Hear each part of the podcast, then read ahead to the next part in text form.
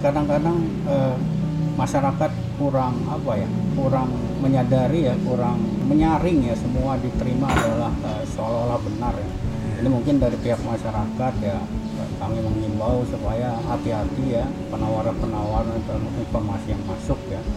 Uh, karena itu bisa disalahgunakan ya bukan hanya terkait dengan uh, kejahatan uh, apa tindak pidana penipuan penggelapan tapi uh, juga uh, terorisme ya dana terorisme jadi itu perlu kehati-hatian yang kedua jika sudah apa namanya merasa ini sudah tertipu ya jangan dibiarkan. Segera melaporkan kepada penegak hukum. Halo Sobat PPATK Selamat bergabung di Jumatan. Jumpa PPATK Pekanan. Bersama saya M. Natsir Konga dan narasumber terbaik. Kita dan kalian semua harus tahu agar terhindar dari tindak pidana pencucian uang dan pendanaan terorisme. Jumatan hanya di channel PPATK Indonesia. Halo Sobat PPATK, jumpa lagi kita di Jumatan, jumpa PPATK Pekanan. Bersama saya sudah hadir Bapak Muhammad Salman. Beliau adalah salah satu jaksa terbaik yang ditempatkan di PPATK dan sekarang menduduki jabatan Direktur Kerjasama dan Hubungan Masyarakat Pusat Pelaporan dan Analisis Transaksi Keuangan. Beliau bergabung di PPATK dengan jabatan pertama Direktur Hukum ya tahun 2015 ya Pak Salman. Betul. Selamat datang Pak Salman. Apa kabar Pak Nasir? Alhamdulillah sehat Pak Salman. Nah Pak Salman ini eh, sekarang fungsi beliau banyak eh, mengkoordinasikan ya keberadaan dari Komite Nasional Pencegahan dan Pemberantasan Tindak Pidana Pencucian Uang atau yang disingkat dengan Komite Nasional TPPU komite ini sangat strategis karena di dalam komite inilah dirumuskan bagaimana pelaksanaan rejim anti pencucian uang agar efektif berjalan di Indonesia. Nah, sudah beberapa lama nah, komite ini berjalan. Kita ingin tahu juga ini bagaimana misalnya kalau hasil hasil analisis yang disampaikan oleh PPATK kepada penegak hukum kalau belum terlaksana secara optimal apakah ada di komite ini dibahas masalah-masalah yang muncul bersama baik Bang Piu. Baik Sobat PPATK eh, tugas fungsi saya eh, sebenarnya eh, ada di bidang kerjasama dan humas kerjasama eh, in, apa di bidang di dalam negeri di bidang luar negeri dan humas. Nah, salah satu kerjasama di bidang dalam negeri adalah menyelenggarakan fungsi kesekretariatan eh, Komite TPPU, Komite Pencegahan, Komite. Pencegahan dan Pemberantasan eh, Tindak Pidana Pencucian Uang. Komite ini adalah amanat dari eh, Undang-Undang TPPU Pak Nasir Iya. eh, di pasal 92 Nah, di di di di, komite ini sebenarnya uh, ini adalah uh, periode bukan periode artinya yang yang kedua. Karena sebelumnya uh, sudah ada dibentuk dengan Perpres nomor 6 tahun 2012 uh, kemudian uh, di apa diubah ya disempurnakan dengan Perpres 117 2016 karena ada tambahan-tambahan dari Betul. lembaga lain gitu Pak ya Betul Pak Nat- Bang Piu. Ya, jadi eh, di Perpres 117 itu eh, keanggotaan eh, Komite Nasional TPPU ini terdiri dari 16 unsur. Eh, pertama 16 dikepalai lembaga ya. oleh eh, Bapak Menko Polhukam selaku ketua, iya kemudian wakil ketua dari eh, Bapak Menko Perekonomian, iya. Dan eh, kepala PPATK selaku sekretaris komite. dengan unsur anggota ada dari ke Menteri Keuangan, Iya. Menteri Perdagangan, Menteri Dalam Negeri, Menteri Luar Negeri, eh, eh, Kapolri, Jaksa Agung, Menteri Koperasi, Kepala BIN, eh, dan eh, Kepala BNPT. Demikian Pak Oh, Nasir. itu keanggotaan dari eh, Komite Nasional TPPU ya. Betul. Nah, fungsi strategis kan ya, Iya. dari komite ini kan adalah untuk mengkoordinasikan Pak ya masing-masing lembaga ini untuk berperan aktif ya. Nah, sejauh mana atau apa saja sudah produk yang dihasilkan dari komite ini Pak? Ya, jadi eh, komite ini memang bertugas ya eh, menangani eh, pencegahan dan pemberantasan tindak pidana pencucian uang. Tapi bukan hanya itu juga termasuk eh, tindak eh, pidana pendanaan eh, terorisme dan Iya. juga eh, proliferasi senjata pemusnah massal yaitu satu kesatuan ya. Eh, jadi eh, salah satu tugas daripada eh, komite adalah bagaimana eh, menyusun dan eh, menerapkan ya mengawasi eh, pelaksanaan Stranas. Jadi menyusun dulu Stranas. Jadi ini sudah periode keempat ya, yang keempat eh, dua- eh, dimulai 2020 eh, di mana ada lima strategi nasional dan ada renaksi masing-masing eh, tiap tahun. Nah, jadi eh, di dalam eh, strategi ini eh, ada apa namanya eh, kontribusi dari semua stakeholder dari eh, 16 tadi semua dari Menko Polhukam sampai eh, semua dengan dengan wakil sekretaris dan anggota semua sama-sama menyusun dan mensinergikan ya usaha-usaha dalam pencegahan dan pemberantasan eh, TPPU. Nah, kita ada rapat rutin yang dilakukan ya, rapat rutin dilakukan oleh Komite TPPU berikut eh, ada eh, unsur pelaksana dan unsur eh, Tim pelaksana tim namanya. Ya betul tim pelaksana dan Pokja tim kerja. Nah, kelompok kerja. Ya. Jadi eh, nanti komite ini akan eh, mengawasi pelaksanaan daripada strategi berikut rencana aksi tiap tahun. Eh, banyak misalnya eh, bagaimana eh, tadi Pak Nasir sudah menyinggung ya baga- bagaimana mengoptimalkan eh, hasil atau produk dari PPATK ya.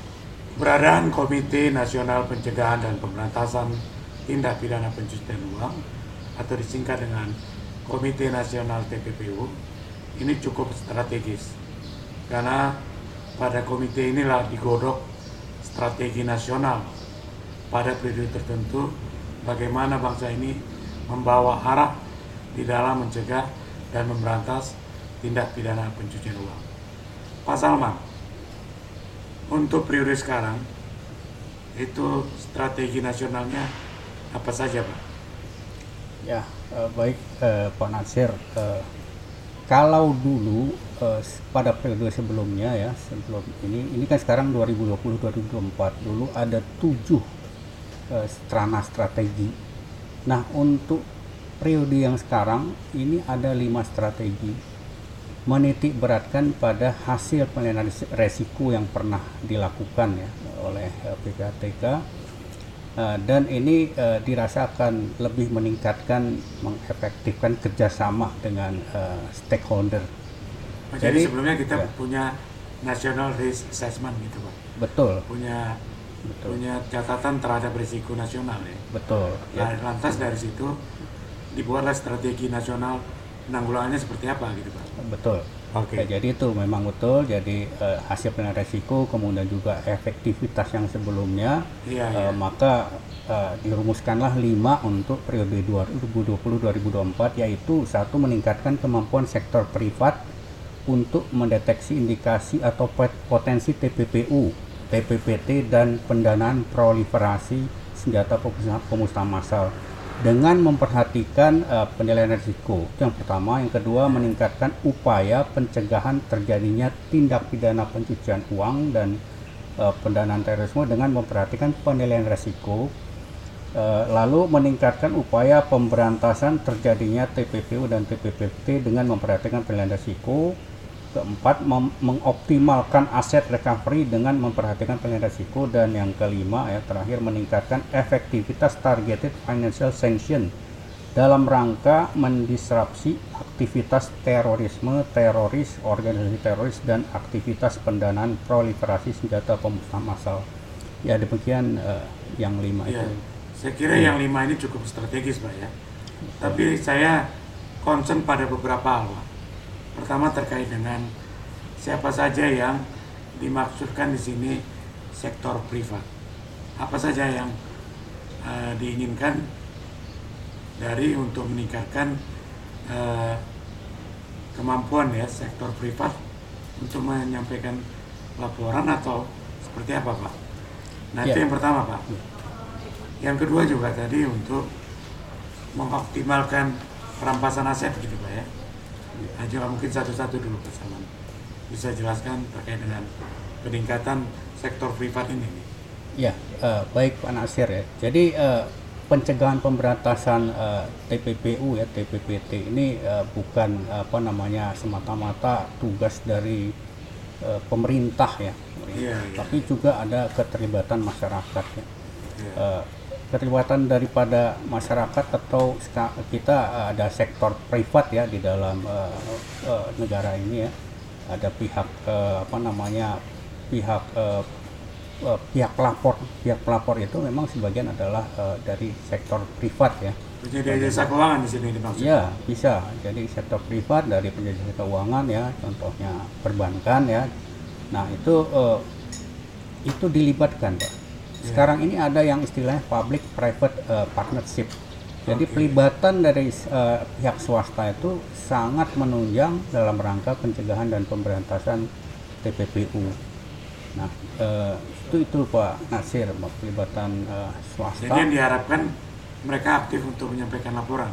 selain ya menyampaikan laporan dan sama-sama ya sama-sama kita apa namanya eh, merumuskan langkah-langkah ya hasilnya dari mereka itu kemudian kita padukan dengan punya kita semakin mempertajam eh, produk-produk yang eh, dihasilkan oleh PPATK. Dan sejauh ini bagaimana Pak? Eh, apa namanya itu komitmen mereka? Ya, untuk eh, public private partnership itu kita akan memulai ya, akan mulai. Tapi sebenarnya di dalam eh, implementasi sehari-hari kita sudah cukup baik eh, apa namanya interaksi dengan eh, pihak eh, pihak eh, PJK ya, eh, pihak PJK dan eh, itu ternyata eh, dukungan cukup sangat baik malah ya, dukungan Artinya tren tingkat kepatuhan melaporkan dan lain-lain itu cukup tinggi Pak ya. cukup tinggi untuk sektor perbankan ya. Nah sekarang terkait dengan eh, strategi yang lain tuh Pak, meningkatkan eh, hasil yang disita gitu ya. Kalau nggak salah saya dari poin 4 itu. Ada langkah-langkah apa yang sudah dilakukan dan seberapa besar itu yang sudah kita bisa dapatkan Pak? Ya, pertama mungkin eh, dari eh, internal PPATK sendiri bagaimana eh, menghasilkan satu produk yang eh, berkualitas ya. Bagaimana menghasilkan hasil analisis, hasil pemeriksaan atau informasi yang bisa mencakup ya, mencakup eh, dalam lah, mencakup eh, eh, aset-aset ya, aset-aset yang dihasilkan dari eh, tindak pidana. Nah itu kita selalu memperbaiki diri dan selalu meningkatkan ya bagaimana bisa menciptakan satu produk yang lebih baik. Dan kemudian juga kita eh, berkoordinasi dengan eh, penegak hukum penegak hukum ya dari ada enam eh, penyidik ya untuk TPPU dan ini kita selalu berkoordinasi bagaimana mereka bisa memanfaatkan hasil kita untuk ditingkatkan di penyidikan ke penuntutan dan kemudian eh, diputus oleh pengadilan sehingga nanti apa yang dihasilkan oleh PPATK itu bisa eh, menghasilkan keputusan yang eh, bisa merampas aset-aset eh, yang sudah diketahui. Nah sejauh ini gimana Pak Salman? Ya, selalu kita masih berupaya. Kita PPATK itu berkeinginan ya, eh, berharap bahwa terciptanya integrasi ya, suatu keterpaduan ya, suatu sistem ya, sistem dari awal dari hulu sampai hilir ya, Nah, jadi eh, proses yang diawali oleh PPATK diharapkan nanti benar-benar maksimal bisa hasil-hasil pemeriksaan hasil analisis PPATK atau informasi bisa maksimal dan ditindaklanjuti sepenuhnya oleh eh, penegak hukum. Iya, ya artinya kan ini sudah Dan- lama ya, Bang. Ya, betul. Nah, jadi mungkin Pak Salman bisa jelaskan kepada kita, Sobat PPATK, konkret dari perampasan aset itu, Pak. Sejauh mana bisa sudah uh, dilakukan gitu ya. Ya. Kalaupun ada kendala mungkin sejauh mana kendala itu dibicarakan di Komite Nasional PPPU tadi, Pak.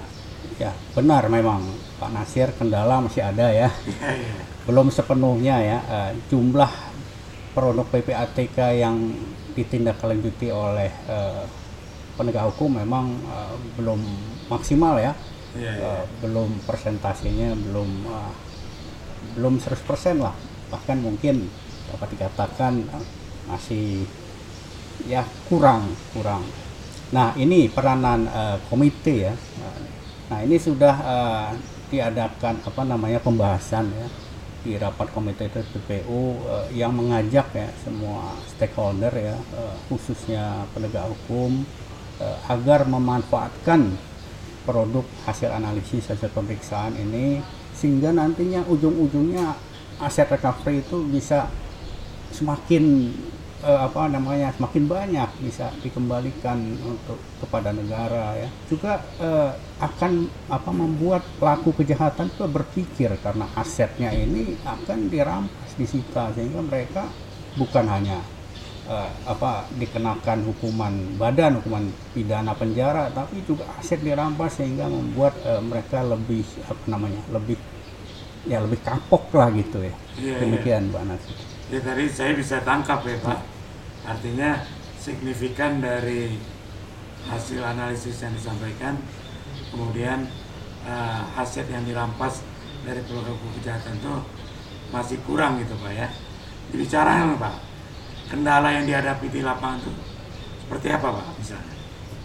Ya, mungkin eh, perlu ya, perlu ditingkatkan eh, apa namanya pe- apa namanya pengetahuan ya lebih dalam lagi ya eh, teman-teman di apa di ranah eh, penyidikan ya, di ranah penuntutan ya, mungkin juga nanti di pengadilan ya eh, perlu lebih eh, apa namanya memahami ya eh, bahwa eh, penting sekali menggunakan apa namanya eh, apa namanya rezim TPPU ini untuk mendukung pemberantasan kejahatan. Ini yang sedang diupayakan ya. Nah di sini peran eh, dari Komite TPPU eh, sangat eh, sangat bermanfaat ini dan ini sudah sudah diadakan beberapa kali rapat dan arahnya sudah ke sana eh, sehingga nanti eh, kami berharap tidak lama lagi nanti ada kebijakan-kebijakan ya eh, yang dihasilkan oleh eh, teman-teman ya semua stakeholder sehingga bisa tercapailah tujuan itu. Kalau Bapak lihat respon kawan-kawan dari KPK, Kejaksaan, dan Polisian seperti apa Pak? Ya, Dari bahasan yang sudah dilakukan. ya pada umumnya respon cukup baik. Bahkan di beberapa instansi sudah ada unit-unit khusus ya, unit-unit khusus yang memang eh, apa menangani eh, permasalahan atau eh, terkait perkara TPPU ini ya, sudah ada unit khusus. So masing-masing institusi Iya. sudah punya unit khusus Pak ya. Iya, Sehingga pembahasannya bisa lebih eh, intensif gitu ya Pak. betul. Baik Pak Salman. Baik Pak Salman. Ini pertemuan rutin ya Pak ya? Setahun sekali atau setahun berapa kali ya? Iya. Nah, di dalam pembahasan-pembahasan itu biasanya apa topik utama yang dibahas? Ya, topik yang, di- yang dibahas itu eh, cukup beragam ya. Eh, selain tadi sudah sudah saya jelaskan ya tentang bagaimana meningkatkan eh, apa namanya produk PPATK membantu dalam penuntasan eh, perkara, meningkatkan aset reco- recovery ya dengan memanfaatkan hasil analisis hasil pemeriksaan informasi. Juga hal-hal lain seperti saat ini kita sedang menghadapi eh, assessment dari uh, FATF ya Financial Action Task Force uh, di mana uh, akan datang asesor untuk menilai kepatuhan kita terhadap 40 rekomendasi FATF. Uh, di sini peran dari Komite TPPU untuk uh, memadukan, mendorong ya, meningkatkan partisipasi dari semua stakeholder khususnya anggota TPPU itu sangat uh, apa namanya sangat bermanfaat ya. Jadi uh, baik uh, Komite TPPU-nya sendiri maupun tim pelaksana ya, kemudian maupun uh, apa namanya kelompok kerja itu banyak mengadakan rapat-rapat. Jadi walaupun uh, komite TPU, TPU sendiri uh, ya mungkin hanya tiga atau empat kali dalam setahun, tapi tim pelaksana dan tim kerja kelompok kerja bisa lebih banyak lagi pak. Jadi ini ini mendukung. Nah selain itu juga uh, ada beberapa hal yang uh, oleh uh, PPATK ya bagaimana koordinasi apa namanya dalam meningkatkan uh, pelaporan ya, itu juga uh, bisa di, di apa namanya dibicarakan ya di, di tingkat uh, komite TPPU. Nah tadi terkait dengan uh, akan datangnya asesor ya yang untuk menilai melihat kepatuhan dari Indonesia atas rekomendasi yang dikeluarkan oleh Financial Action Task Force on Money Laundering. Nah sejauh ini Pak, tingkat kepatuhan kita itu cukup baik ya Pak? Belum gitu ya. Nah yang paling kurang itu di mana Pak? Kurang dalam arti kita itu belum patuh. Dan siapa saja, lembaga mana saja yang perlu untuk sama-sama agar kepatuhan yang tadi ada itu bisa dijalankan sebagaimana mestinya. E, begini Pak Nasir, e, sebenarnya kita itu sudah cukup patuh ya baik ya. ini didasarkan pada uh, penilaian sebelumnya ya sebelumnya itu ada assessment atau uh, kita di assess ya. ini namanya mutual evaluation review ya sebelumnya itu dilakukan oleh APG Asia Pacific Group on Money Laundering ya uh, kurang lebih sama metodenya ya uh, menilai kepatuhan terhadap perlu rekomendasi kita nilainya sudah uh, baik mungkin sangat baik ya. Ya sangat baik. Nah, namun untuk assessment ya, oleh asesor dari FATF ini ini memang lebih ya, lebih dalam ya, lebih banyak lagi dan ini yang perlu kita tingkatkan ya. Antara lain dulu kita itu yang masih kurang itu antara lain kepatuhan uh, IO uh, terkait dengan uh, proliferasi senjata bermasalah. IO itu immediate outcome ya, immediate outcome 11. Jadi ini ini perlu ditingkatkan dan uh, dalam rapat-rapat uh, persiapan terakhir ini yang juga diakomotori oleh Komite TPPU sudah ada peningkatan, sudah uh, ada kebijakan-kebijakan dari uh, lembaga uh, terkait ya, instansi terkait untuk uh, apa namanya bagaimana ini bisa dipenuhi ya kekurangan-kekurangan yang uh, masih ada. Apakah karena kekurangan ini yang membuat kita masih belum menjadi anggota FATA ya Pak?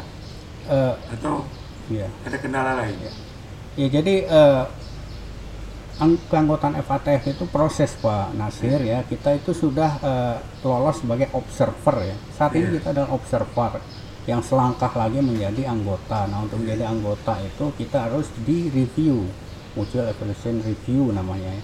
nah uh, itu proses sedang kita jalanin. Kita mengacu kepada uh, MER evaluation review sebelumnya.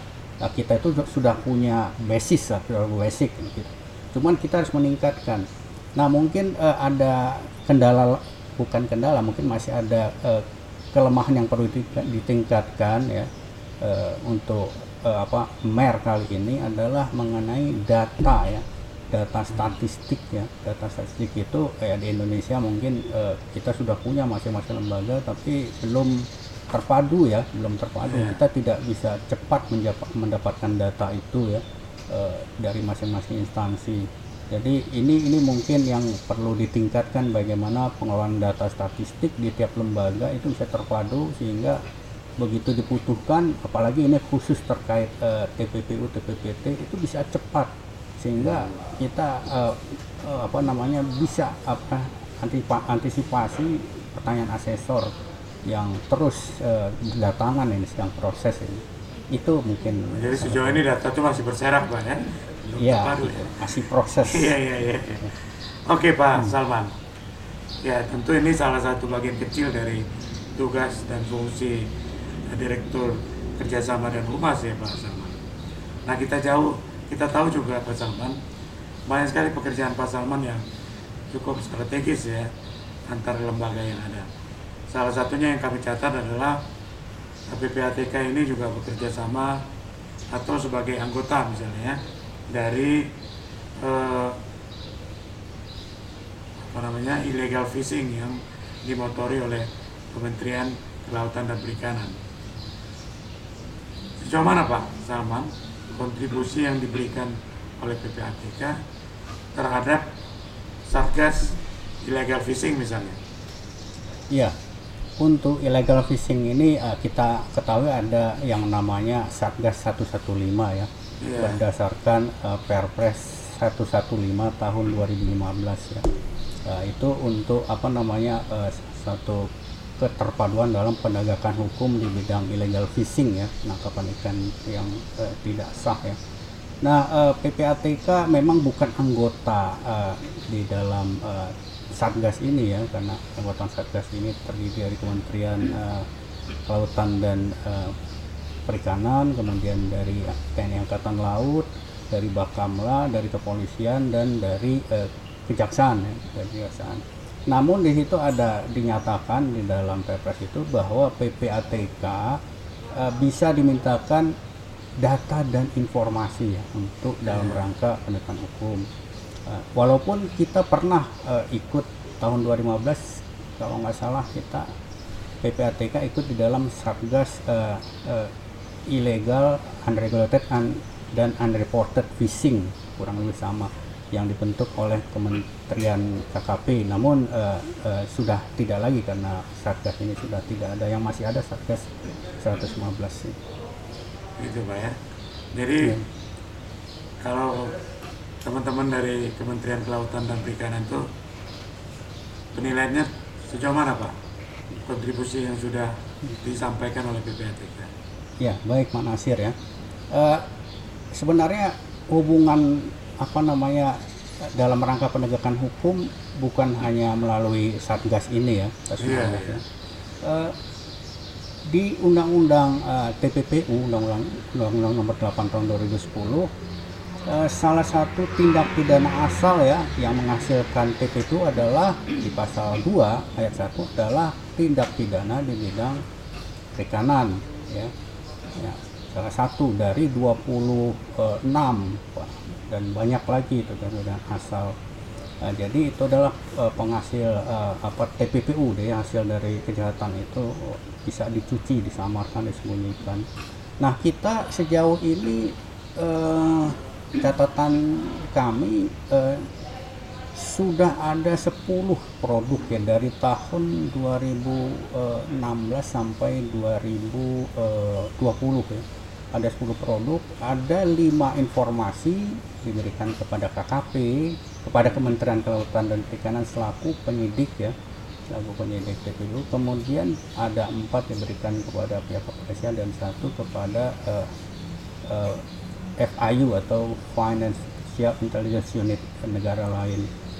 Nah, itu gitu Pak Nasir. Salah satunya penyelundupan lobster itu kali Pak ya? Betul, itu salah satu. Iya iya iya. Ya. Yang 2019 ini. Ya, 2019 dan sampai sekarang cukup marak dari pemberitaan yang ada.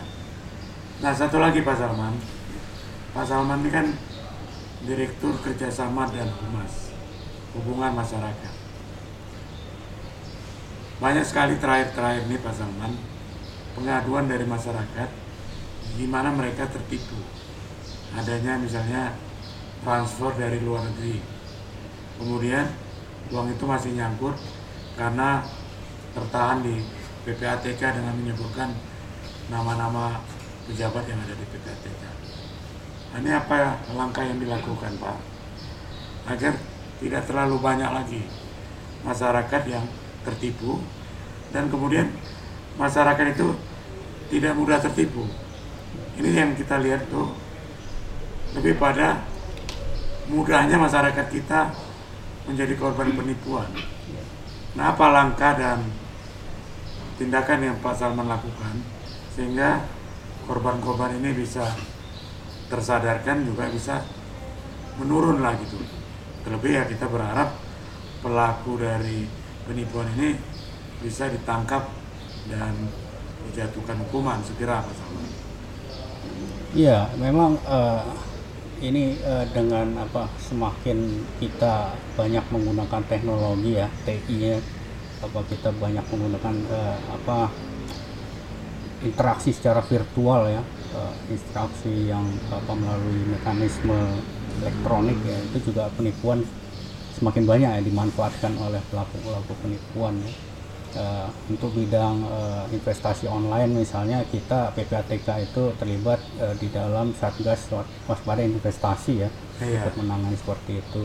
Nah di sisi lain yang di luar uh, itu uh, PPATK khususnya di bidang di Direktur Kerjasama dan Humas itu mempunyai media-media ya media-media iya. sosialisasi edukasi publik ya ada menggunakan berbagai macam uh, apa namanya apa namanya sarana prasarana untuk menyadarkan ikut menyadarkan masyarakat ya. Kita punya uh, Facebook ya kemudian kita punya apa uh, Twitter uh, kita juga punya uh, ya ada Twitter ada Facebook ada Instagram. Ya Instagram. Iya. Nah ya ini ini kita website juga punya uh, ya. ya dan selain itu juga kita bekerja sama ya kalau memang itu uh, jelas ya pelakunya uh, apa namanya bisa ditelusuri kita akan bersama dengan uh, penegak hukum ya dengan yeah, pihak kepolisian untuk menelusuri uh, si pelaku ini.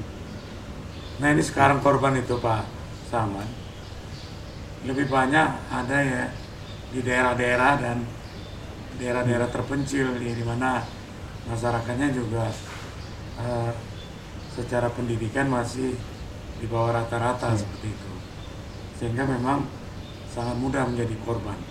Karena diiming-imingi mendapat kiriman uang yang banyak lantas mereka uh, mudah. Tapi begitu mereka sudah mengeluarkan uang yang tidak terkirim-kirim lapor kepada PPATK dan ini memang agak sulit juga ya karena ketika rekeningnya pun diblokir pelaku kejahatan itu tapi uangnya sudah sudah habis gitu diambil oleh pelaku kejahatan.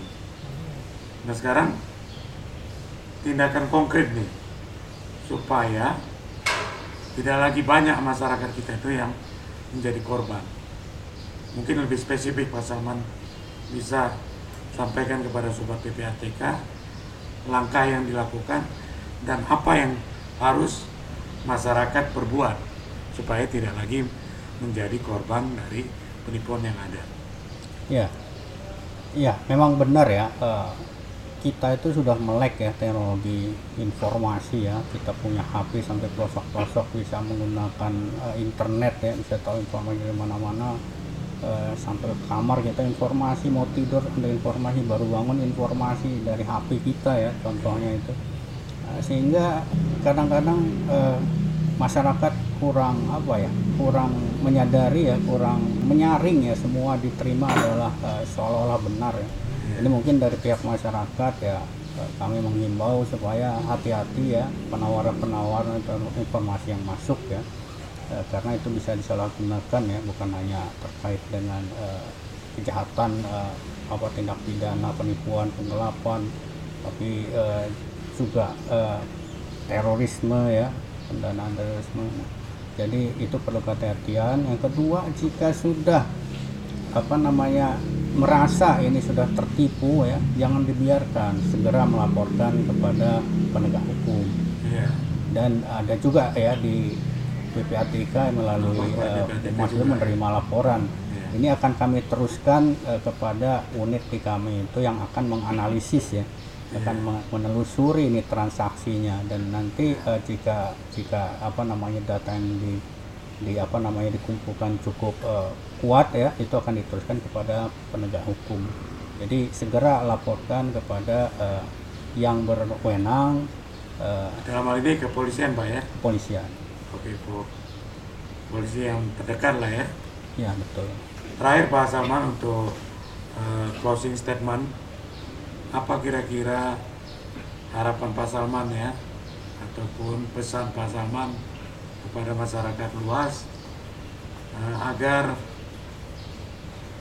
rejim anti pencucian uang ini efektif berjalan dan optimal sehingga negara kita bisa lebih baik lagi dan jauh ya dari tindak pidana pencucian uang dan pendanaan terorisme.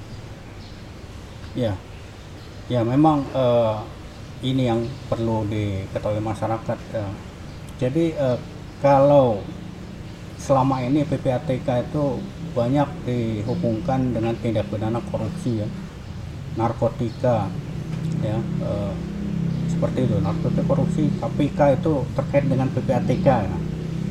Padahal tidak PPATK ini menelusuri ya artinya itu membuat anak meng, apa namanya menganalisis ya, informasi transaksi itu dari eh, apa namanya untuk tindak pidana asal yang beragam.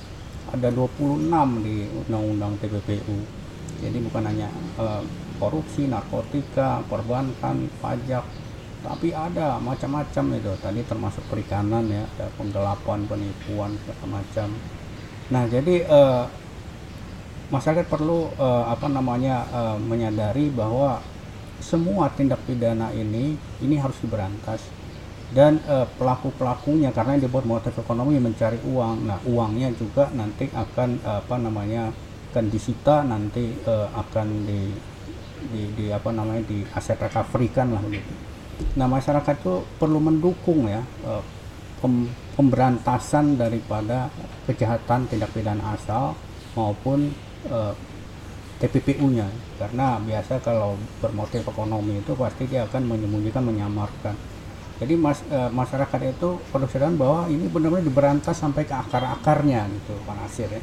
Jadi e, apa namanya dukunglah rezim anti pencucian uang karena akan menuntaskan akan apa namanya uh, akan menghukum uh, pelaku kejahatan beserta harta-hartanya uh, akar-akarnya kejahatan akan diberantas itu mungkin yang kita harapkan ya masyarakat menyadari dan ikut serta dalam partisipasi memberantas kejahatan termasuk pencucian uang. Terima kasih Pak Salman. Jadi kalau kita sebagai bangsa mampu menegakkan rejim anti pencucian uang ini secara efektif, maka tentunya kita semua akan menjadi lebih sejahtera. Kenapa? Karena uang yang dikorup oleh para pelaku kejahatan itu bisa disita, kemudian dipergunakan untuk semaksimal mungkin kesejahteraan masyarakat luas. Demikian Sobat PPATK, jumpa lagi kita di Jumatan Jumpa PPATK Pekanan minggu depan. Kalau bersih, kenapa harus risih?